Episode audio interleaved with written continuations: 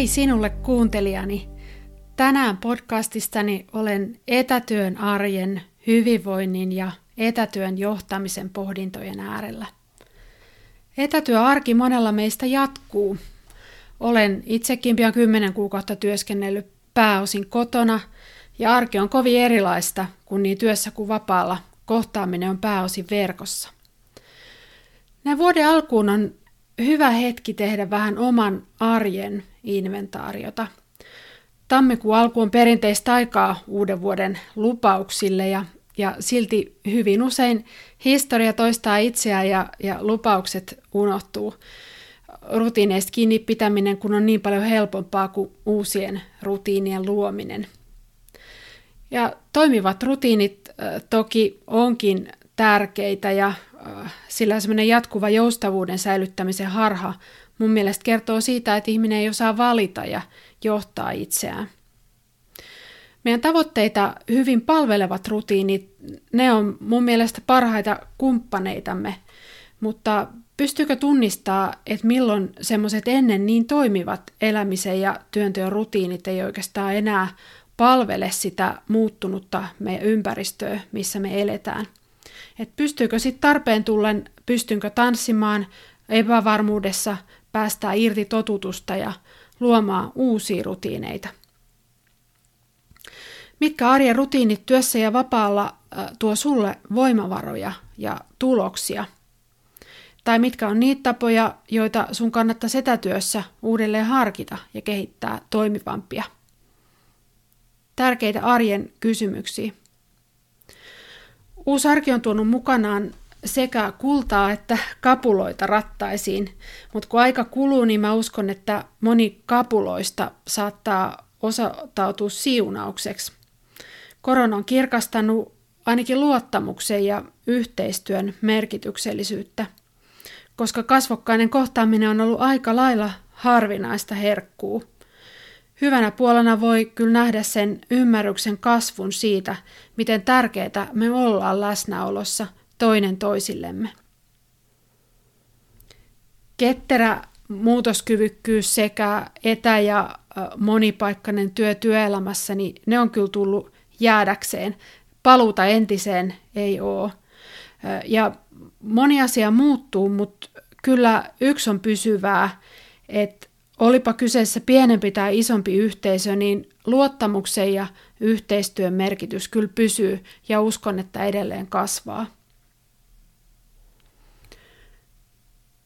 Työn keskeytysten hallinta on kasvava haaste, kun työskennellään erilaisissa hajautetussa tiimeissä ja verkostoissa vuorovaikutuksessa.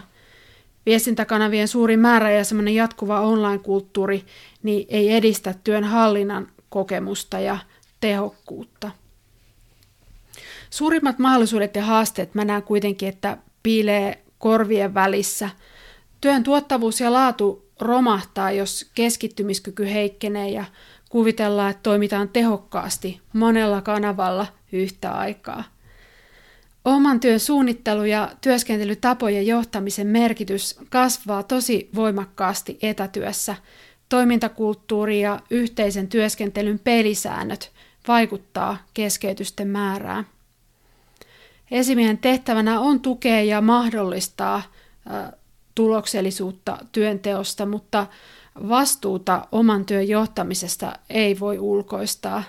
Et jos keskeytykset työssä harmittaa, niin kannattaa katsoa ensin peiliin ennen kollegojen tai johtamisen ja arvostelua. Kohtaamisessa etätyössä on vielä kehitettävää. Monelle etätyön musta surma on ollut päivästä toiseen tykitetyt palaveriputket – ei mitään palauttavia siirtymätaukoja keholle ja mielelle. On tullut kyllä itsellenikin tutuksi tässä menneen vuoden aikana. Ja tästä näkökulmasta etätyöloikka ei kyllä saa kiitettävää arvosanaa. Palaveri aikataulutus siten, että välijäässä 10 minuutin siirtymä niin voi olla yksi keino, mutta yksinään se ei kyllä riitä. Tärkeää olisi miettiä, että onko palaveri ylipäänsä aina se paras tapa ratkaista asia. E, ja, ja sitten, että minkälaisella ennakkovalmistelulla ja työskentelytavoilla voi niitä kokouksia tehostaa. Niin palaverin vetäjänä kuin osallistujana, mutta toki vetäjällä siinä on, on erityinen vastuu. Ja ylipäänsä oman ajankäytön hallinta, että tarkasteleeko tarpeeksi kriittisesti, että mihin palavereihin ylipäänsä on tarpeen osallistua. Tai toisaalta, jos on kokouksen järjestäjä, niin onko kutsulistalla vaan ne, joille osallistuminen on, on aidosti tärkeää.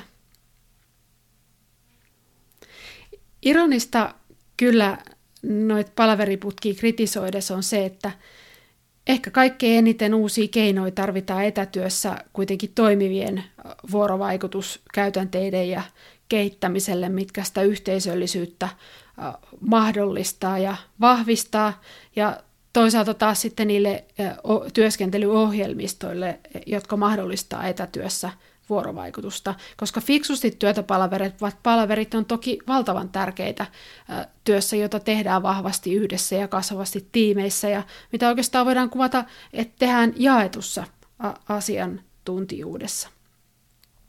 Ja myöskin oppiminenhan työelämässä, niin suuri osa oppimisesta tapahtuu arjen työssä, vuorovaikutuksessa ihmisten kesken, niin, niin niinpä se onkin niin äärimmäisen keskeistä, että minkälainen, minkälaista se vuorovaikutus sitten etätyössä on. Ja, ja siihen vuorovaikutuksen laadun kehittämiseen pitää etätyössä kiinnittää huomioon vielä paljon enemmän kuin kasvokkain.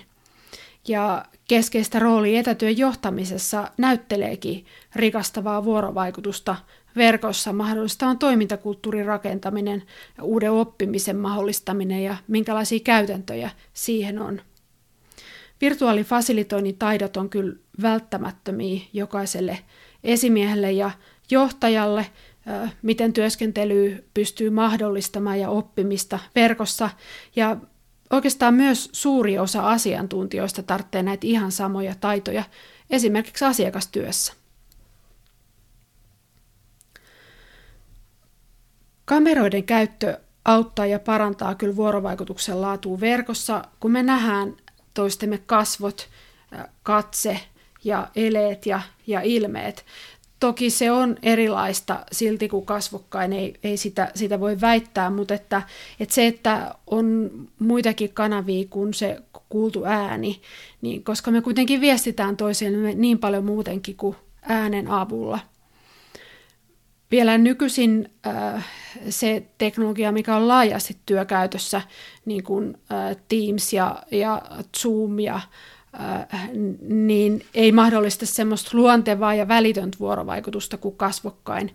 Etenkin muutama henkilö suuremmissa ryhmissä kokonaisvaltainen kuuntelu kyllä vuorovaikutuksessa on, on erilaista kuin kasvokkain.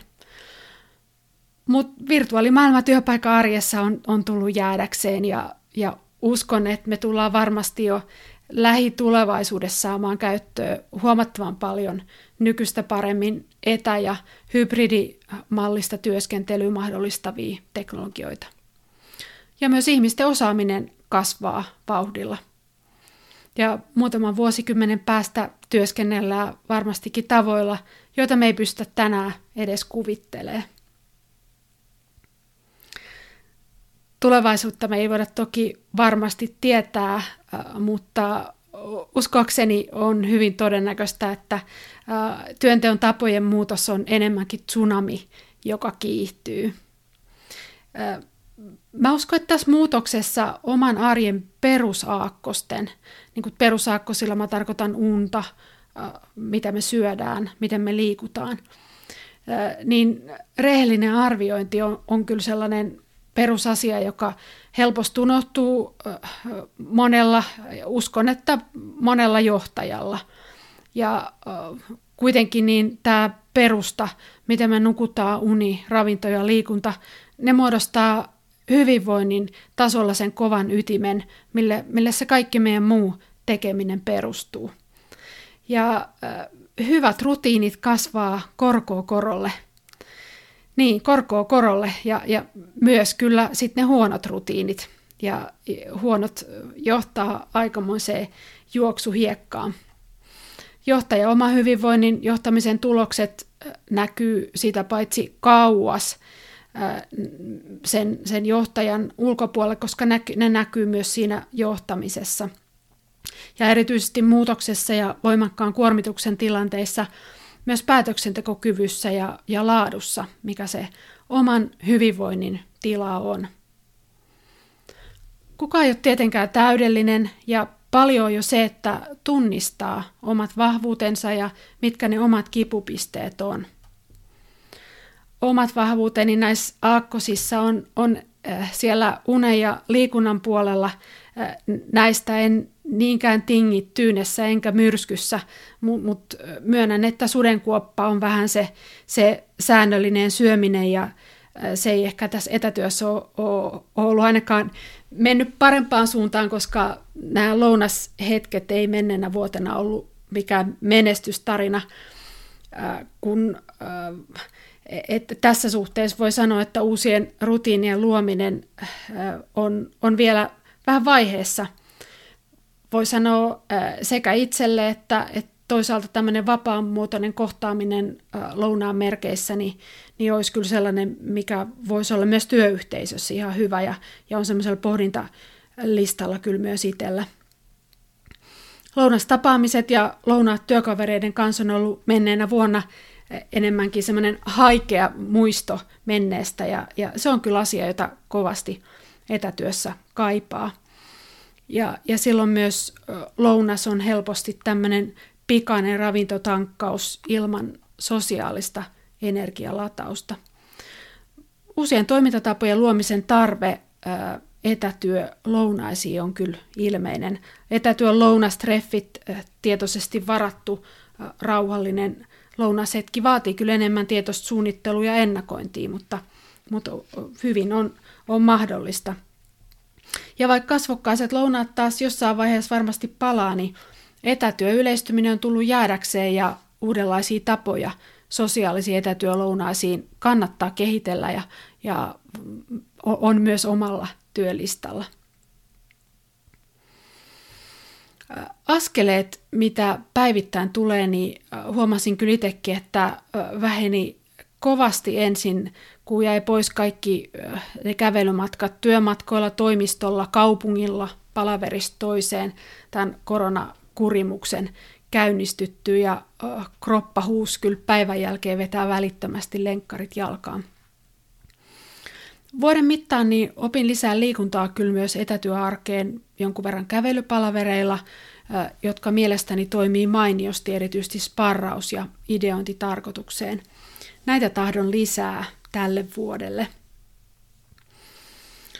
Voisikohan tunnistaa vielä ehkä enemmänkin tilanteita, joihin liikkuva palaveri toimii tai, tai pidemmästä työpajasta vaikka, vaikka joku pätkä kävellen. Tai miksei voisi hankkia ehkä jopa kävelymattoa kotiin etätyöergonomiaa ilahduttamaan. Saa nähdä. Tänä vuonna meni monella uusiksi myös liikuntaharrastukset, kun ilo tuovasta ryhmäliikunnasta tuli tarpeeton riski tai ylipäänsä liikunnasta, missä, missä kohdataan ja niin myös mulla. Mutta kun on motivaatio, niin löytyy myös uudenlaisia vaihtoehtoja. Hyvää menneisvuodessa oli liikunnan puolella, että löysin kotiin hankittujen levypainojen ja penkihankinnalla niin innostuksen voimaharjoittelu, mikä tekee kyllä superhyvää Teams-palaverien jäykistämälle kropalle. Kotona voi spinningpöydällä polkien katsoa leffaa tai kuunnella äänikirjaa, mikä on, on kyllä mukavaa. No se kolmas äh, pilari sitten tämän äh, liikkumisen ja ravinnon lisäksi uni, niin äh, siitä ehkä vielä muutama sana. Otin pari vuotta sitten käyttöön Ouran hyvinvointisormuksen, mikä monella onkin ö, käytössä ja ö, taustalla mulla oli uteliaisuus siihen, että, että minkä kohdalaista tarinaa sormuksen data kertoo ö, hyvinvoinnista suhteessa siihen, mitä itse tunnen ja koen. Pohdin myös sitä, että voisiko sormuksen data tuoda esiin jotain omaa hyvinvointiin vaikuttavia tekijöitä, mitä en ehkä itse ole tiedostanut. Korona-aika ei ole tullut mulle suuria muutoksia uneen. Nukun suunnilleen saman seitsemän tuntia, eikä sykevälivaihtelusta tai unen laadussa ole menneen kahden vuoden aikana ollut, ollut juurikaan muutoksia. Ennen datan tarkastelua pohdin omaa mielikuvaa siitä, että mihin aikaan mä oon mennyt pääsääntöisesti nukkuu tuon menneen vuoden aikana. Omasta mielestä valot sammuu iltaisin siinä puoli 12, mutta äh, sormus kertoo, että pääsääntöisesti äh, käyn nukkuu puolen yön maissa. Kiinnostava havainto on se, että, että, että jos malttaa käydä nukkuu vähän aiemmin, äh, näyttää kyllä syvän unen määrä kasvavan, vaikka se kokonaisuniaika olisi se sama seitsemän tuntia.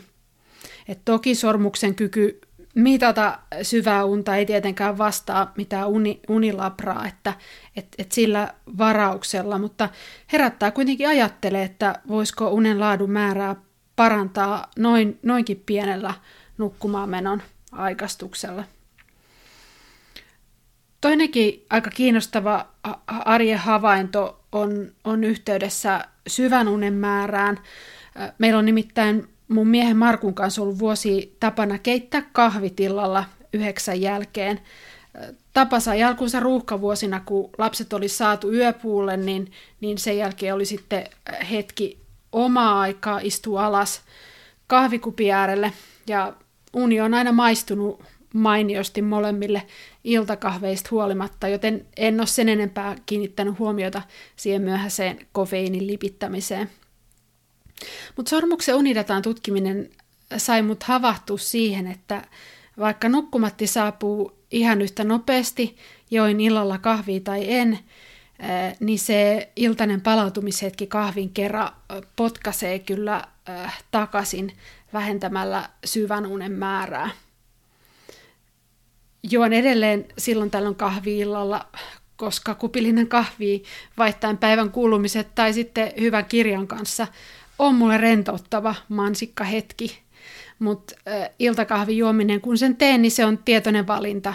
Et mä tiedän, että se vähän vaikuttaa sit siihen mun unen laatuun, mutta joskus on ehkä sitten kuitenkin tärkeämpää nauttia siitä kahvista vaihtaen päiväajatuksia tai sitten istua siinä rauhassa alas ja, ja kirjan kerran juoda se kupillinen. Tässä sulle kuuntelijani tammikuun paketti etätyöstä, hyvinvoinnista, työelämäasioista. Ja uusi jakso työelämän ja oppimisen äärellä luvassa jälleen helmikuun alussa podcastina ja tiivistelmä myöskin blogina osoitteessa www.taitotimatti.fi kautta blogi. Twitterissä voit seurata mua at katifuturist. Toivon sulle kuuntelijani onnellista ja voimaannuttavaa uutta vuotta 2021. Kuullaan!